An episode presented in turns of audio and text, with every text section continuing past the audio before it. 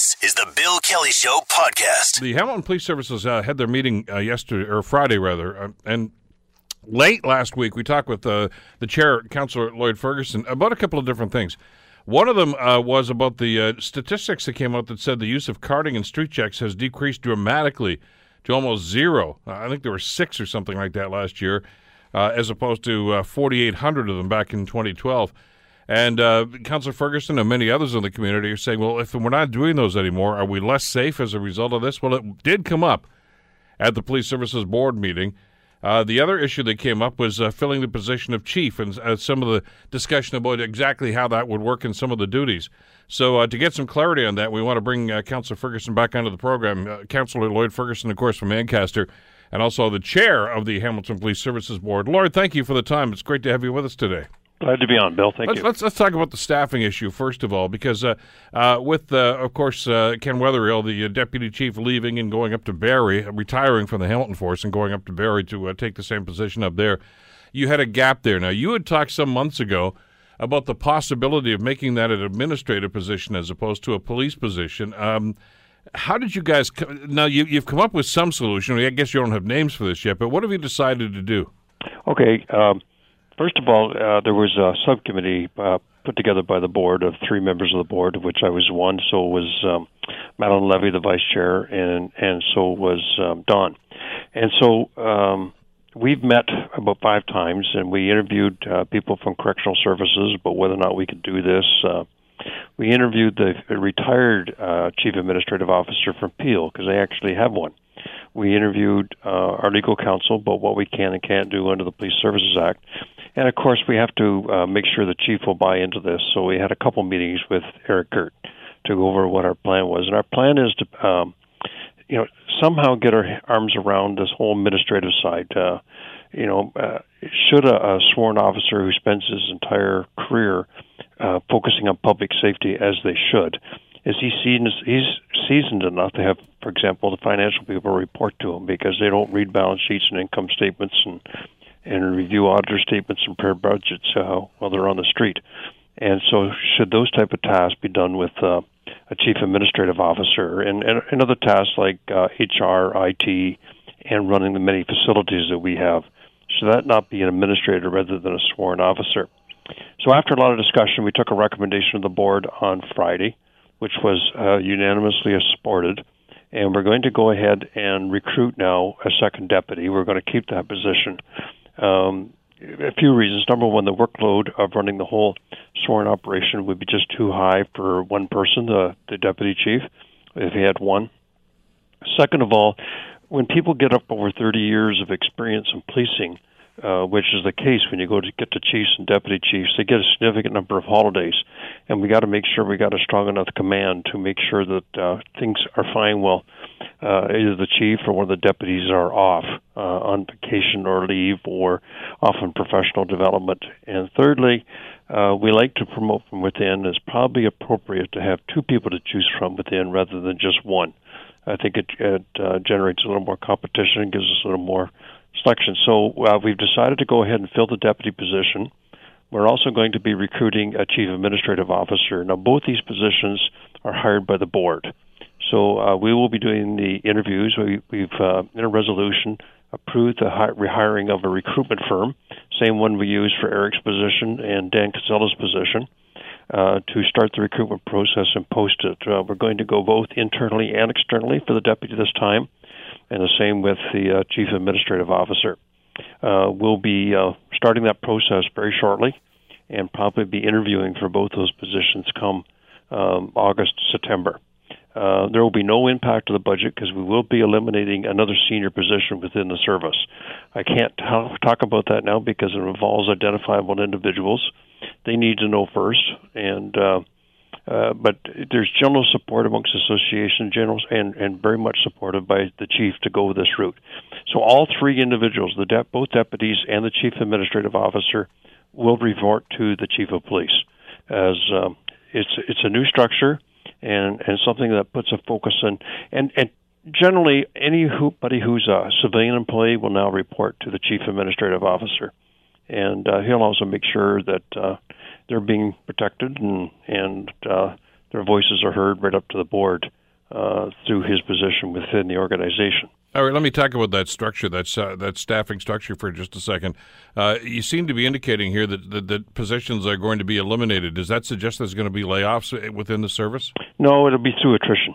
Um, we have a number of superintendent positions, for example, where people are retiring, and we just won't fill one of them and take the position that's uh, or the person that's in the position that's being eliminated and shift that person across. So there'll be no layoffs. Are these civilian positions or policing positions?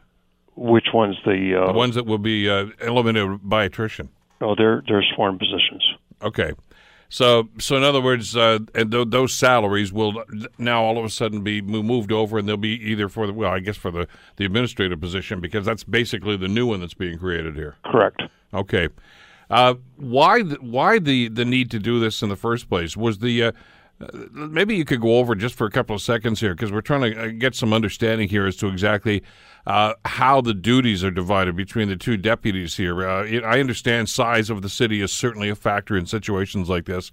But my impression, uh, Lloyd, was that uh, there was a distinct uh, set of duties for one deputy and for the other right now. Is that going to remain the same?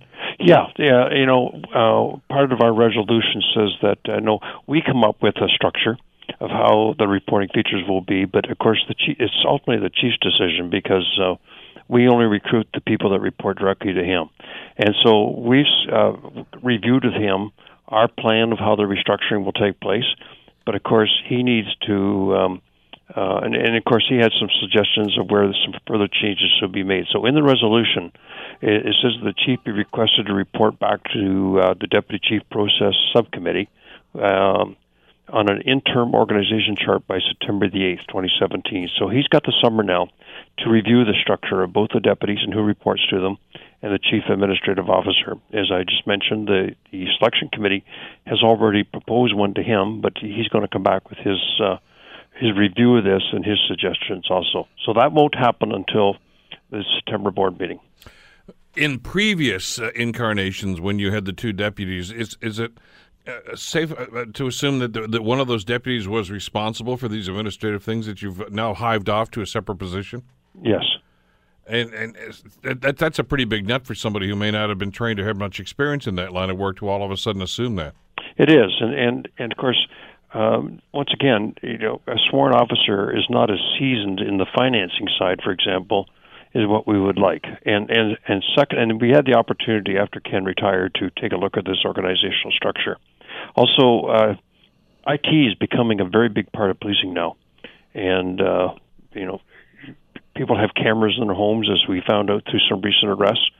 And you have a whole IT section that would review those videos and enhance them and turn them over to the investigative people to make sure that, uh, or to to make a quick arrest. And a good example of that was the two uh, carjackings that occurred in the Meadowlands in Ancaster, where someone, uh, you know, criminal laid down the back seat of a car, wait for the owner to return, and uh, then put uh, uh, a sharp edge object against their throat and told them to go to an ATM.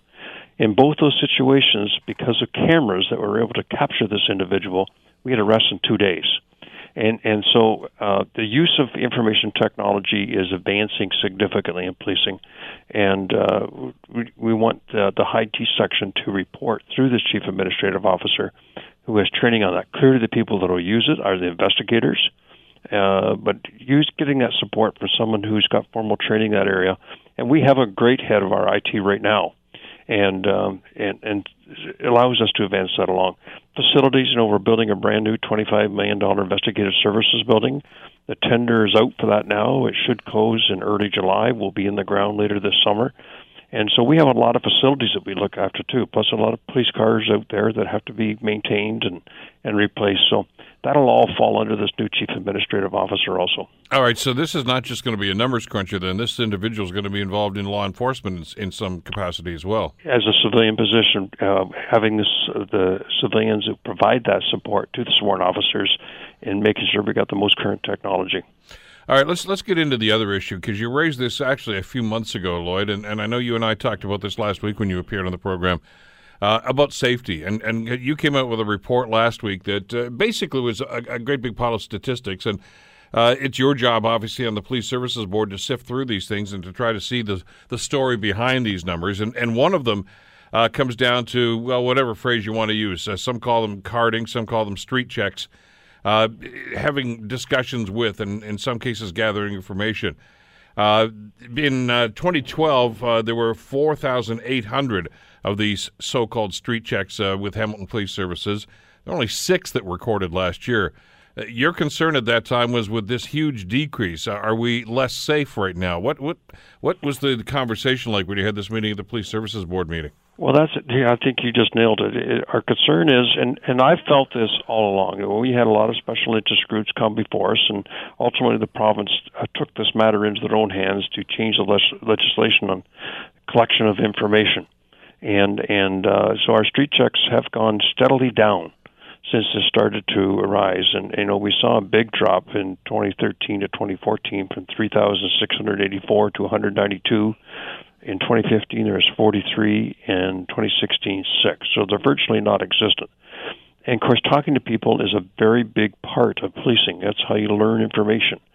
And know, I believe they're still talking to them, but they're not recording it. They don't give names and addresses and and uh, have that on a file in case someone fits that uh, description later on in a future crime.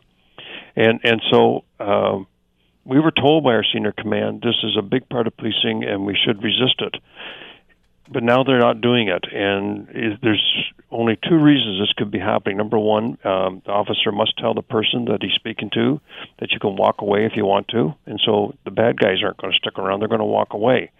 Um, and and secondly, uh, you know, there, this has caused a lot of publicity and a lot of negative attention towards police you know, they have the one situation, and I can't talk about it, but it involves a city councilor, and that's going before an adjudication. But it ended up in an officer being having charges placed against him for doing his job. And so, are they just walking away? Are they are they driving by now instead of stopping and talking to people who may be suspicious or may be in trouble and need help, where they would typically stop and talk to these people they're driving on by? Um, you know, when you ask the senior command, "Are we doing that?" Of course, they'll say no because if they admit to it's derelict of duty. But it, but it's um, uh, it's it's got to be tempting. If I was a police officer, it would be very tempting. So, a justice who um, put this legislation together is, I think his name is Bullock or Tulloch, Tulloch, and um, he's been now uh, recruited by the province to circle back and and meet with um, uh, not only um, police boards, police command, and um, the special interest groups again, and so this is an opportunity for us to express our concern. Now it's subjective, but you know, do the, do the bad guys feel comfortable wearing carrying guns again because they know that if they want if approached by an officer they can walk away unless of course they're under arrest. And um, you know, is that why we had 13 shootings so far this year? Don't know. But I'm going to keep my eye on this because we have a duty to keep Hamilton safe and and a duty to make sure we're using every tool that's in the toolbox. We got to make sure we haven't pardon the pun, but shot ourselves in the foot with this legislation. Well, let me, ask you what your sense on this, because I know that you brought it up, and I know that senior command responded to this and and told you, I'll paraphrase this, that there's no direct correlation between these reduced numbers and, and any lack of safety on the streets. I mean, that that's basically what they're saying is there's no there's no proof, there's no evidence of that, there's no report that, that, that indicates that. But I've talked to people, the front, some of the folks on the front line, who's uh, I'm not going to mention names here, and I'm sure you have too. And I'm hearing a different story. I'm hearing that uh, officers are saying, you know what, it's a different scenario out there right now, and uh, and they're not talking about you know that things are going wild on the streets, but they say it's more difficult for them to do their jobs as a result, and they've got some concerns about their own safety and the safety of the public. And yeah, and of course they want to go home to their families, and they don't want to get charges laid against them. So, yeah, you're, and you're, you're right. Nobody's going to say no, I don't do it anymore because I'm afraid I'm going to get charged. Yeah, they don't. Or, or it's derelict. But that doesn't mean that's not job. what's happening. Exactly. But that's our job as police board members to question that and challenge that. And that's what I tell you as the police board chair. I intend to do that when they circle back and ask to meet with us about this new legislation and how it's working. I'll simply lay these numbers in front of them and ask them to form their own opinion. I because there are different ways you can look at this. I mean, when you look at that high number that I talked about in 2012, there's 4,800 of those so-called street checks. Uh, some people will look at that number and say, well, that just tells you the cops were going way over the top then and they're becoming way too aggressive. And this new number is, is probably the more reasonable number. But I'm hearing another argument from that that's saying, no, that was necessary back then and it's probably necessary right now, but nobody wants to have their butt dragged in front of a police services tribunal. Well, let me throw some other statistics on you to show you that, you know, things are, are you know, you, but you can form your own opinion on these numbers. In uh, during the last 16 years, the average number of use of force cases were 237 per year. This year we had um, 172, of which 15 involved animals, so 157 incidents of use of force by a police officer. And that's based on 421,117 uh, incidents where or public contacts by police. So in 421,000 contacts, there's only 157 uses of force. And and I think uh, these statistics also validate the use of the uh, conductive energy weapons, or as the public knows them as tasers. Yeah. You know, we had we didn't have any a couple of years ago. This is a, a new investment that we made, and and put another tool on the tool belt of the frontline officers. There was 147 incidents of where the um, the taser was pulled, but it's the interesting part. There was only 38 where it was fired 100 and at the balance, which is about 125, were simply they displayed it. So they pulled it out of the holster. They may or may not arc it. And I tell you, that calms the situation pretty quickly based on these statistics. And and so uh, we've also had uh, a significant number of uh, cases where the handgun's been pulled. Uh, the number of times an officer discharged a firearm decreased to 18 in 2016. The average since 2008 is 41. And and so the reason for that, I suspect, is they're not having to pull their weapon, which is lethal. They're pulling the taser, arcing it, and shutting the situation down. Uh, a story behind every one of these stats, and we'll have to delve into them, and certainly you will too. Lloyd, thank you so much for the update. I know you got to get into a committee meeting, so I'll let you go, but uh, we'll talk again soon. Thanks, Bill. That's uh, Councillor Lloyd Ferguson, of course, uh, chair of the Police Services Board. You're listening to The Bill Kelly Show, weekdays from 9 to noon on AM 900 CHML. Uh, in light of the uh, terrorist attack, well, that's how it's being described right now anyway. Uh, a man has been killed, eight others injured. That we do know after a vehicle, a white van, apparently drove into a crowd of worshippers who were leaving a mosque uh, near London. Uh, to get the update on the situation, we're so pleased to welcome back to the program David Videcette, uh, former Scotland Yard investigator, terrorism expert, uh, turned author, of course, uh, and we'll talk about that another time. Let's get into the, the nitty gritty about what happened here. David, thank you so much for the time. It's great to have you with us today. Hello, Bill. How are you? Great. I've been following your uh, your comments on Twitter this morning after this incident. Uh, what do we know at, at this stage? There's an awful lot of speculation. What have you been able to ascertain? Uh, well, I think what's what's happened is is that a van that was hired in Wales, which is quite a long way from London, um, has ploughed into a group of people, and a, a, lot of people are saying that they were worshippers at a, mosque nearby, and they they'd been there for evening prayers. Um, and this van deliberately mounted the pavement and and uh, collected a, a group of them on the pavement, killing one person and injuring some others. Um, but there are also sort of some brief reports suggesting that they, the people were outside a cafe uh, and, and there was a large group of Somalians outside a, a cafe. So it's kind of a, a, confused picture at the moment. Um, and we, we're not really sure um, how deliberate this was, you know, because there are some saying that the man was drunk. Uh, but the reason it's being treated as a, as a terrorist attack at the moment is because there is a witness who says that um, when they got him out of the van, uh, he was saying, I've done my bit, I want to kill Muslims. Um, so they're, they're looking at it as a terrorist attack at the moment, but I think as the days going on, um, it could prove something different. There, has been speculation about uh, even the, the, the, fatality that uh, has been reported here, David. Uh, initial reports suggested obviously one person is dead and eight others injured. Uh, I've seen some activity on social media, on Twitter in the last little while that suggested that uh, the uh, the individual who perished may actually have been injured previously to the to the uh, c- the truck going up onto the into the patio there area that that actually there were a number of people that were attending to somebody who was laying on the ground at the time. Have you heard anything about that? No, I haven't. Haven't seen that actually.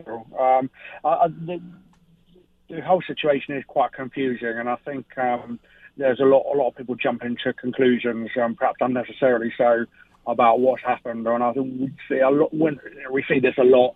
You know, there's a clamour for information and for you know what what's happened, who's involved, and quite quickly people want to start pinning blame and saying, well, yes, he's a terrorist or he's racist or he's done this, you know, for a religious purpose. And and with all these things, you know, you've heard me say it before. With all these things, we do have to try and wait for some reliable information. Um, the police haven't been very forthcoming with that this morning, um, and I haven't seen any statements from them at present. Are you surprised by that? Usually, they, they usually have some sort of a a public statement to be made, at least in the initial parts of the investigation, and and and that struck me that we have not heard anything official yet. Yes, I think I again, you know, we we we we've had this is the fourth. If we if it's a terror attack, it's the fourth attack that we've had in 90 days here. Uh, and yes, they've all been uh, sort of different groups and, and different reasons, but um, but it'd be the fourth attack, and, and so we, we, we, we, you would expect the police to come out and make an initial statement and make an initial assessment to try and get rid of some of the rumours about what's going on. Um, but I guess the, the, situation must be so confused that even even the police are finding it difficult to um, to establish what the facts are. I think the person that's um, suggested that um, this man uh, or terrorist, whatever he is, has said, um, you know, I wanted to kill Muslims. Apparently, he hasn't even given his real name. Um, so we're, we're not sure about how reliable that piece of information actually is. And really, that's the, the whole crutch of it, really, is, is, is was this intentional? Was he targeting them because they're a Muslim? Or, or was this some form of accident and, and was this guy just drunk? I guess what adds to the narrative here that uh, that this is terrorist attack is is the mosque uh, where this was uh, where this occurred nearby the, the Finsbury Park Mosque uh, is is somewhat of a controversial location historically, isn't it, David? I mean, it was the site of uh, some rather uh, militant activity, I guess, from militant yes. as not too many years ago, and by a, a rather radical imam of that time. Yeah, that's uh, indeed. Um, it doesn't have a great reputation. Um, it, you know, we, we had a lot of um, hate preachers there at one one point. Um, that that mosque has been searched by uh, counter-terror uh, officers some years ago, but it was one of the few mosques that have actually been searched, and there was there were items found in it. Um, it, it does have a bad reputation, but uh, that was some years ago, and I think they the the, um, the trustees have done a lot to try and uh, try and get it a better reputation. But I think um, that in people's minds, it still remains a bad place. And um, and, and so yeah, we, you know, we've had uh, people, you know, putting pigs' heads on the railings outside that mosque before, um, you know, and throwing bacon at it, that sort of thing. Um, so all, all, of the indications are, you know, if you, if you if you look at this guy, you know, he's he's, he's ploughed into a group of people um, and then he then he's alleged to have said this thing, it would all, you know, like you say, be the right narrative, point in the right direction for our right wing extremists to do. And, and you know, we you kind of wouldn't be surprised to hear that with these circumstances. But um, but uh, you know, it, we do have to wait for that, to, correct information. Um, and it must be very confused for the police not to have come out and said something initially. Well, sure, and and like you say, little bits of information that can feed into different narratives like that, and uh, and, and, even after uh, you know, Hamza Al Masri was arrested, I think that was almost seven years ago now in the United States, and right. he, he's in prison. Yeah. But my understanding is is that uh, subsequent uh, organizers and imams at the mosque have have actually gotten rid of the radical element and tried to clean it up. But notwithstanding, I guess reputations are pretty hard to change, aren't they? That is the problem, and, and especially with you know when you if you go on if you put, you know, you punched it into Google Finsbury Park Mosque, um, and then just sort, sort through the images. The first, first thing you would see, you'd see the, you know, Abu Hamza with his hook hand praying in the street with all his worshippers in the street when he was banned from the mosque, but he still continued to preach hate in the street, and, and then you know all the bodyguards around him have all subsequently been involved in terror attacks or in terrorist activity in the years since his arrest, and, and that's so you know that's that's kind of the reputation of the place, and that's and again that that kind of points you in the direction of could this be some right wing lunatic who, who decided because we had yesterday in London we had the Al Quds march um, and there were allegedly um, youngsters wearing um, flags, you know, banned terrorist group flags around um, and, and things like that. And, and, again, all of that is being used to support the view that this man has done this deliberately. It's a, it's a bad mosque. It's a, you know, we had we had Muslims wandering around London wearing terrorist flags yesterday, and he's, he's gone and attacked worship at evening prayers. All of that points you in one direction. But um, by the same token, you know, the mosque has done loads to, um, you know, clear its name and, and try to clear things up. Abu Hamza is in prison. Um, you know, the, the, it might just be a pure coincidence that we had this march in London yesterday. Yes, there was some controversy around it, but I'm sure the police will sort that out and deal with the offenders. Um, and you know, this man just could be could be drunk. I mean, there, there didn't appear to be a great deal of damage to the vehicle. Uh, when you when you look at the photographs of the vehicle that's been used um, and compare those with, with the with the ram attacks that we had on Westminster Bridge and London, London Bridge, um, um, kind of it, it, it, doesn't it doesn't look anywhere near it damaged. It doesn't look like it's it's, it's been uh, used in the same sort of way. Um, that's my interpretation of it. So I think we've just got to wait, wait and see what comes up, and wait and see what the police say later on today. But there are some things that are, are, rather interesting and maybe coincidental. And I know that you tweeted about this a few hours ago, uh, uh, David, that uh, that this is actually uh, very close to the anniversary of a couple of significant occurrences not too long ago. Brexit being one of them, but also, of course, the the murder of, of, of a member of Parliament. Uh, it's I guess almost a year ago now, isn't it? Yeah, exactly. We, we, we had a um, MP called Jo Cox, and she was murdered on the 16th of June last year. Um, and she was murdered by a man that um, we, they couldn't prove uh, why he'd actually done it, uh, but there was lots of suggestions that he was linked to right-wing groups, and um, that Jo Cox was about to release a, a, um, a, a report on Muslims being targeted by right-wing groups, and uh, that was passed behind it. Um, and and that happened, I say, 6th of June last year. And the 23rd of June last year, we had the vote to leave the European Union, the Brexit vote. Um, and, and, you know, her murder sort of led up to that, as it were. Um, so, you know, this attack, this incident has happened right in the middle of, of those two anniversaries. And, and again, if you if you want to use that narrative, if the information is correct about um, you know, what he said when he, when he was dragged out of the van, if he has done this deliberately. Again, it could point in the direction of, of, of some, you know, perhaps right-wing group that are using using the anniversary of these things uh, to to support their cause and, and to say, you know, this is what we do. You know, when you when you look at other other, other forms of terrorism, anniversary attacks are very popular.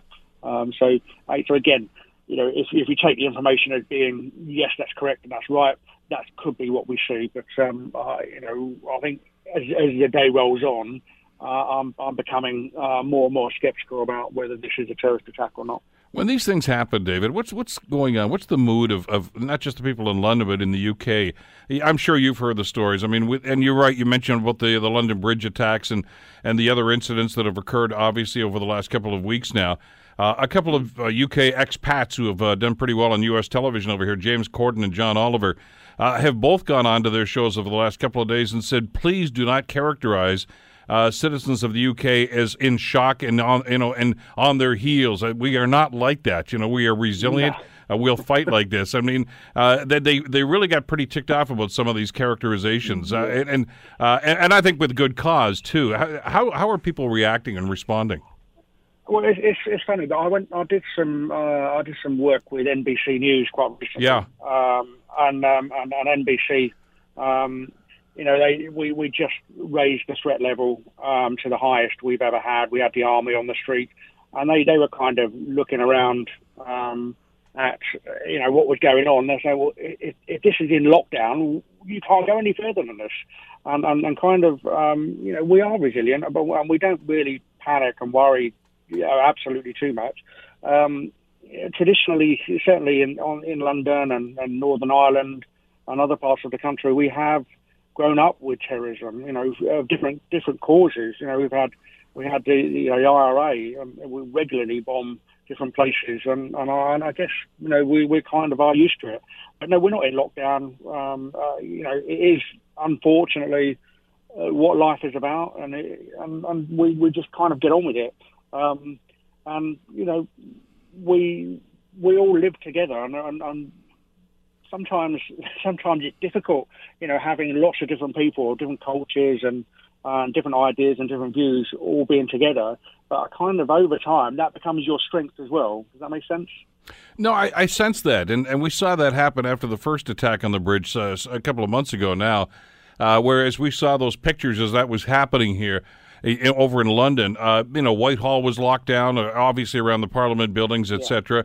Uh, 24 hours later, it was business as usual. We talked to our, our global yeah. television uh, guy who was standing right there, Jeff Semple, who was standing right there at, by Westminster, and, and said, you know, you'd never know. I mean, there's a police presence, certainly. Uh, and and you know there were some streets that were cordoned off, but uh, everybody else was just back to it. They, they seem to almost have the attitude: the authorities who are in charge are doing what they need to do. We're just going to get on with our lives. That, that's right, and it is very much like that. You know, we, we have we do have an absolute trust in in, uh, in the police and, and the government to a point in, in, in dealing with these things. Um, I think that you repeated attacks like we've we've had over the last ninety days. You know, that, that does have an impact on it, and and, uh, and we are kind of seeing a bit of polarization around the politics involved in it. And I think if it carries on, you know, we, we, we may have some sort of social problems and, and perhaps you know some difficult demonstrations in the streets. But uh, you know, generally we, we will get on with it, and um, we, we it wasn't so long ago we, we we'd had the heart of our city, you know, completely destroyed by bombs. Um, you know, going going back to, to the nineties, um, and you know, with, with the IRA were doing it, and, and we just you know we just get used to it and, and get on with it. It's not great. It, it, no one wants to see it, that, that's the way we are. Um, and we, we don't have this attitude of lockdown and you know you you aren't allowed out and curfews and it's it's, not, it's just not like that here at all. Um, I think it's the best way to be really. My my first trip to London was uh, back in the mid '80s, just after uh, uh, the U.S. had bombed uh, uh, Gaddafi, and, and of course he was vowing revenge on on, on the U.K. and yeah. the Americans and everything else. And I just happened about two days later that I flew into Gatwick and and obviously there was a military presence at the airport, etc., with dogs and, and armed uh, people there. But the streets of London were essentially the same. I mean, they said be vigilant, you know, be careful, and, and but it's it's as if okay, we know that there's a possibility of this happening, but we're not going to let it ruin our lives. We're not going to cave into the fear, and that seems to be the prevalent attitude with the with the, the UK with the, all of these attacks. Yeah, well, um, we um, to be honest, we don't have, you know, the, the, the legal means to put the army on the streets. Uh, we, we, it's very difficult for us to do that.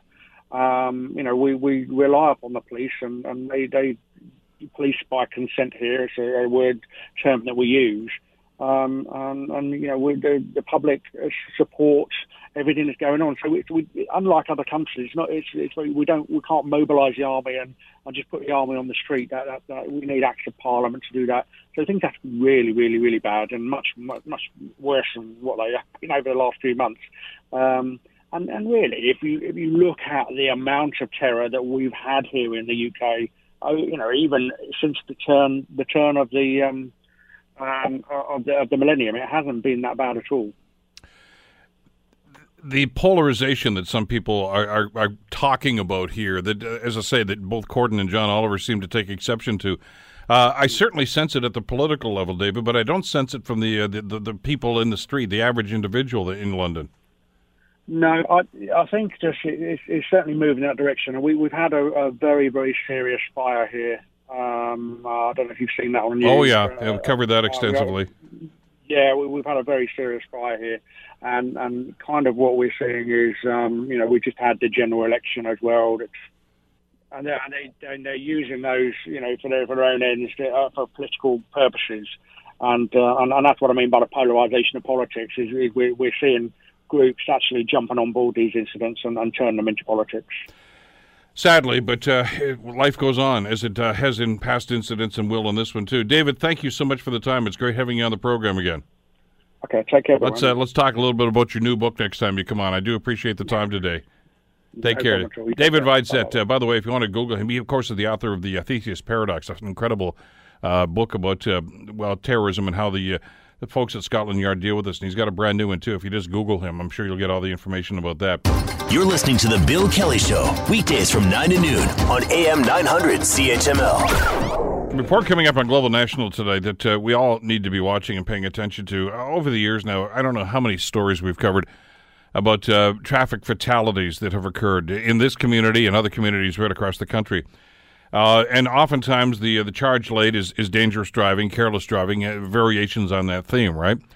and and there's been a loss of life in many of these situations. But we tend to lose track of a lot of these cases, and and then that that may be page one news or lead story news on a newscast. And then some years later, when, when there's finally some resolution to the case, uh, it's uh, um, like a, an, almost an afterthought, an asterisk to the report. And oftentimes, the the penalty, if in, one, in fact one is imposed, is uh, in many people's minds very insignificant. Well, Global News has undertaken a very extensive investigative report about what happens in these situations, why they happen, and what goes on in the, as the wheels of justice turn on these. So, what does happen to a person who hits and kills a cyclist or a pedestrian on our roads? Global News will undertake this with Chief Investigative Correspondent uh, with Global National, Carolyn Jarvis, who joins us here on the Bill Kelly Show to talk about this report.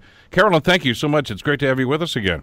Thanks for having me, Bill. This, uh, as I say, this is a story that resonates with just about everybody. I mean, if it hasn't touched somebody, if, if a family, a friend, somebody like that, it's certainly a story that, that we have heard about and, and, and are oftentimes horrified about the results, and maybe even more horrified about uh, how this this unwinds from a legal standpoint. Yeah, well, take a look at the numbers. So last year in Ontario, 34,000 people were charged with careless driving. 34,000.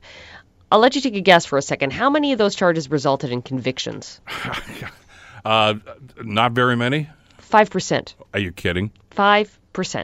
So in most cases, the charges are dropped, or more commonly, um, the person who is responsible or alleged to be responsible pleads down to a lower charge. So, like making an unsafe left-hand turn is an example that we found in our research. And so then the fines for making an unsafe left-hand turn could be as little as a couple hundred bucks, five hundred dollars, and forevermore, the courts will only recognize that what went wrong in that instance where somebody lost their life was a wrong left hand turn. And for the families, it just stings. But if I, here's the thing I find frustrating about this. I could be charged with making an illegal turn like that uh, with no consequences to loss of life or, or any damage. An officer may have just seen me do that and charged me, and I'm going to get the same fine as somebody who actually well, probably killed somebody. Exactly. We found examples where the charges leveled against the person responsible were $85. $85 where somebody lost their life. That is the exact same fine as running a stop sign. And in the eyes of the courts, when you look back historically, nowhere will it document that someone died. Someone died, or even if somebody was seriously injured. And that's one of the fundamental arguments of victims' families here. They say, could you just as a starting point, recognize that someone lost their life in this incident. Can we not can we not agree on that? Even if the charge has careless driving causing death, careless driving causing serious injury, injury, could somebody at least recognize that our loved one died here? That would be a starting point. Well, one of the things that I know you're doing in the report, and this took a long time to put together, uh, is, is you're putting faces and names to this. This is not just a, a statistical rehash of what's gone on uh, that oftentimes we look at in the abstract. Uh, these are people's lives you're talking about. Oh, absolutely. And the consequences for those responsible, they say, don't go far enough. Uh, let me be clear for a second. We have a charge already in the books in the Highway Traffic Act in Ontario that has very serious penalties attached to it. Careless driving has with it the potential for six months in jail, $2,000 in penalty.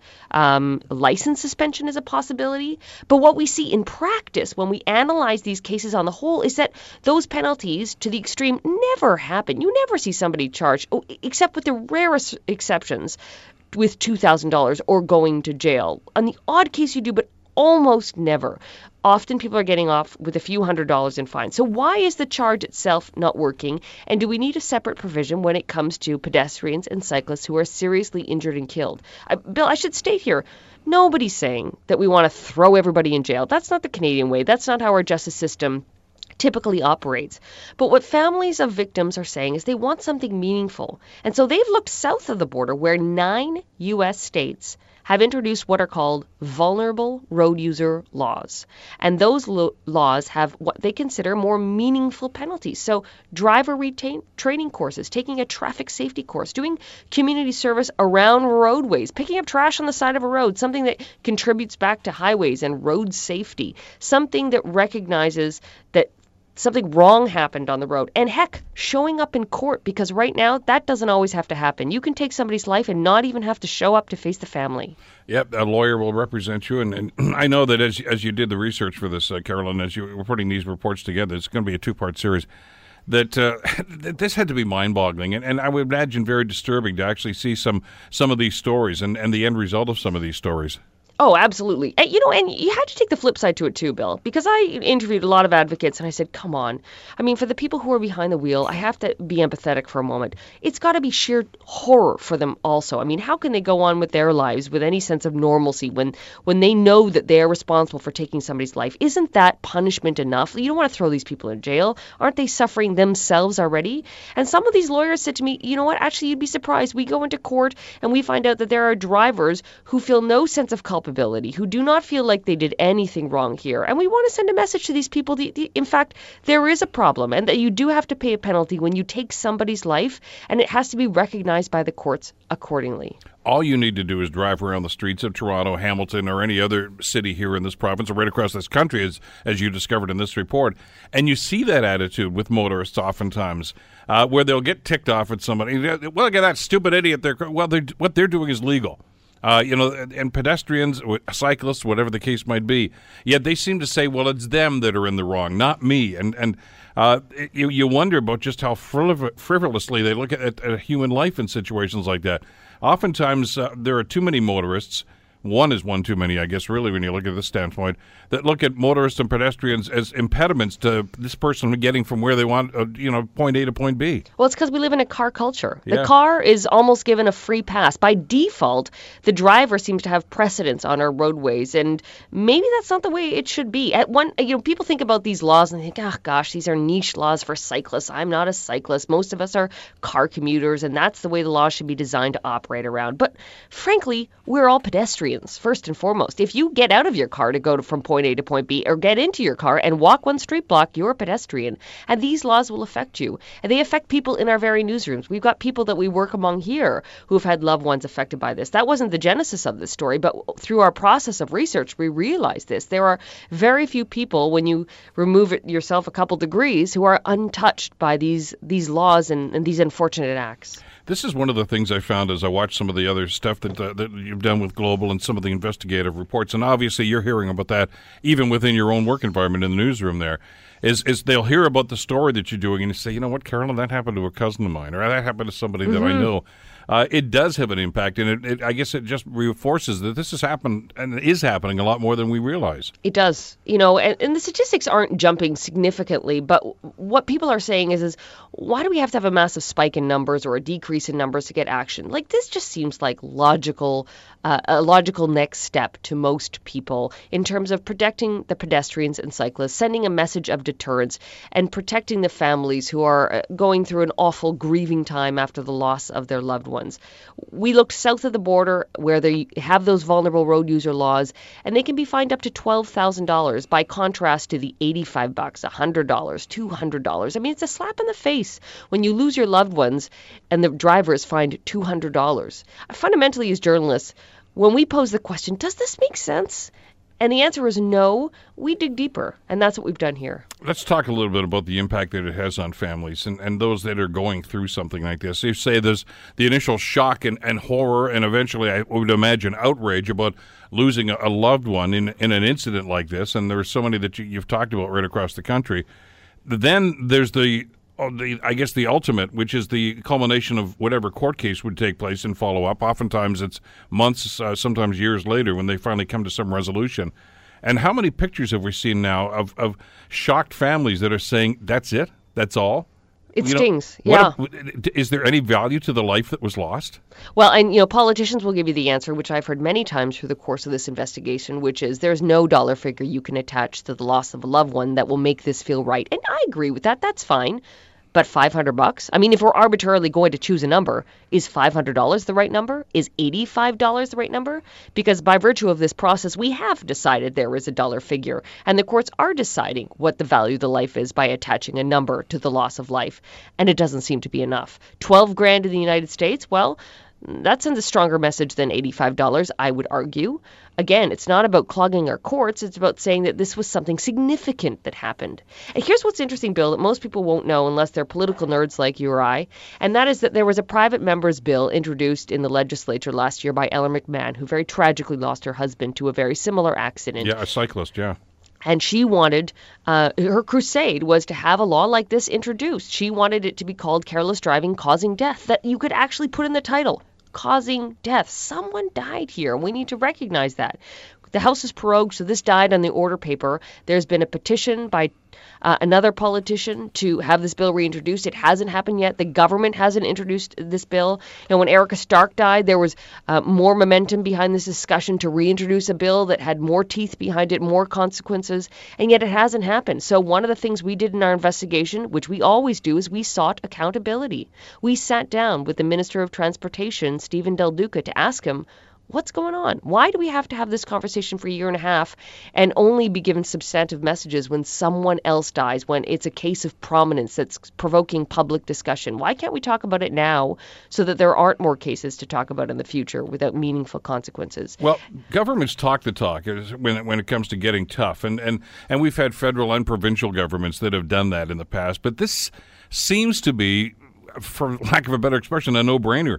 I mean, who's going to be against a law like this? I, I, don't get why the government's not moving more proactively here. Neither do the families. In fact, the city of Toronto, in a rare move, passed a motion encouraging the legislature to put forth a bill that would protect vulnerable road users. So the city of Toronto has signaled it's behind this sort of a bill. Why it hasn't happened?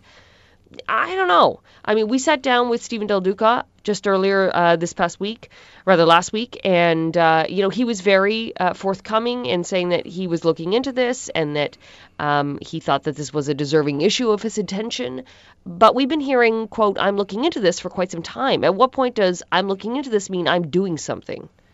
Well, Eleanor, I've, I've known Eleanor for quite some time. As a matter of fact, I knew her as an advocate long before she got into elected office, of course. Because, you know, when her husband was tragically killed some years ago during a, a bike race uh, fundraiser, I thought I recall as it was, uh, that that she became very vocal about that, and of course now subsequent to that, of course she's been elected to office. She's now a cabinet minister in the Wynne government right now. You'd like to think that that, that people around that cabinet table would listen to her story. I'm sure they're all aware of her story, and you'd like to think that, look, at this is, again, this is not just a hypothetical. This is what can actually happen and what has happened, and we need to do something about it. if they're not listening to their own colleague, somebody who works in their ranks, I don't, I don't know whose story will resonate more profoundly. Um, and the thing is, is that you know you've got somebody in a position of influence there, but it's happening to people around us all the time. I mean, it's an unfortunate reality that pedestrians and pedestrians and cyclists are struck and killed with a high degree of frequency in our province.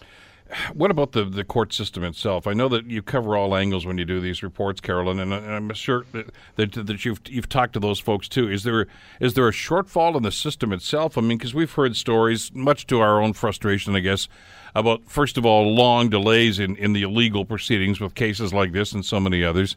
In some cases, they get tossed out altogether. In other cases, uh, you get down to plea bargains, and, and and there can be so many machinations about that about whether there's a chance of a conviction, about you know it just has gone on too long, etc. Is is the system itself part of the uh, of the, the, the concern here? Oh, absolutely. I mean, it doesn't make sense that if you've got a charge on the books, which is what transportation ministers would argue, that has fairly severe penalties, including six months in jail, two thousand dollars in fine. Why aren't we using that to its fullest?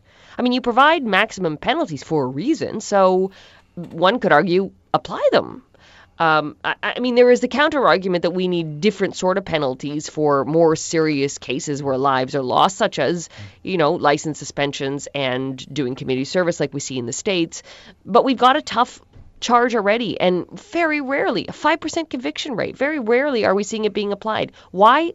So frequently are we seeing people plead down to a lesser charge, like making that unsafe left hand turn, like running a stop sign. Why are we letting that happen? That's a question for our Attorney General, and we don't have clarity on that.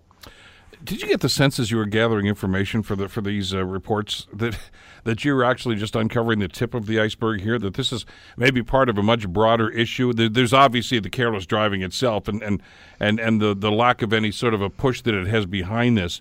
But but you're you're going off into so many different areas here that people are saying, "Aha, uh, the court system itself, uh, you know, the fine system, uh, repeat offenders, uh, you know, whether or not this $500 fine, which seems to be prevalent for those that actually get to convictions, uh, does that act as a deterrent, or do you have people that are repeating it again because they figure, what the hell, what are they going to do to me? Uh, this is this is this is kind of frightening what you're going to be talking about when when this this actually airs tonight. Yeah, well, Bill, this is the way investigative journalism works. I mean, the tip of the iceberg is usually what sets us off to a story at the outset, and as we investigate it, what it's what lies below the surface of the water that we are most interested in uncovering, and that's and you don't even know what you're going to find. No, oftentimes you don't. I mean, you usually go into a project with a working uh, theory or thesis uh, or hypothesis. Uh, you need to be ready to refute that as equally as you are to prove it because you need to be open to all options. What we found as we dug deeper into the story were continuous uh, stories of heartbreak, uh, families that lost, lost loved ones that just could not make sense of. Uh, of what happened in court. And, you know, court in some instances is supposed to be rehabilitative or um, healing in, in some small measure for the families who have lost their loved ones. But when the when the driver responsible does not even have to show up in court, you're in traffic court to start with. So they're processing all sorts of odd, meaningless traffic violations, and you're there because your loved one has died. And the driver responsible doesn't even have to show up. And you're there reading a victim impact statement. In the in the rare uh, cases where you actually can read a victim impact statement because you can't always to tell the courts for the record what that person who died meant to you who that person was. And the driver doesn't have to be there? I mean we the person we had we profiled had to read it to an empty chair I mean, so you've lost your loved one. The fine's 500 bucks. It's a left-hand turn that the driver is charged with, and they don't have to appear in court come on. Um, as just to go back to our original statement, does that make sense? And to us, it didn't. Did you find that the people within the system, and, and for instance, even in the legal system, I mean, you know, defense attorneys, crowns, etc., were, were they forthcoming with information? Were they willing to talk about this? Well, we interviewed somebody who used to be a crown, who then became a victim. His his loved one died, and he couldn't make sense of it himself. He said, "I know how the justice system works. I know how the courts work." And, and because I was a lawyer, I was allowed to read my victim impact statement in court, but we had to fight just to do that. Something so simple as telling the courts who our loved one was. For people that aren't as savvy in navigating the court system, they wouldn't be afforded that, quote, privilege. Um, so yes, people inside the court said to us that it was frustrating, but um, it's you know the it's the uh, transportation minister and it's the attorney general who will have to work hand in hand to make sure that the system is functioning smoothly. The transportation minister Stephen Del Duca admitted to us in our interview last week that no, the charge on the books careless driving isn't working. Otherwise, we wouldn't be having this discussion. So at least from a starting point, there is that level of recognition. Well, it rolls out tonight on Global National, six thirty tonight, of course, uh, on Global, and uh, it's well, it's it, you. You have to watch this. This is just eye-opening stuff. And uh, Carol, first of all, congratulations on the work that you guys have done on this. And I, like everyone else, I look forward to watching this tonight and uh, seeing where we're going on this. Thanks so much for the time today. Always a pleasure to be here. Thanks, Bill. Take care. Carolyn Jarvis, of course, chief investigative correspondent with Global National. Six thirty tonight, of course, with Dawna Friesen on Global National. You can see part one of this investigative series. What happens to those charged with careless driving? And the short answer is you're not going to like the short answer. The Bill Kelly Show, weekdays from 9 to noon on AM 900 CHML.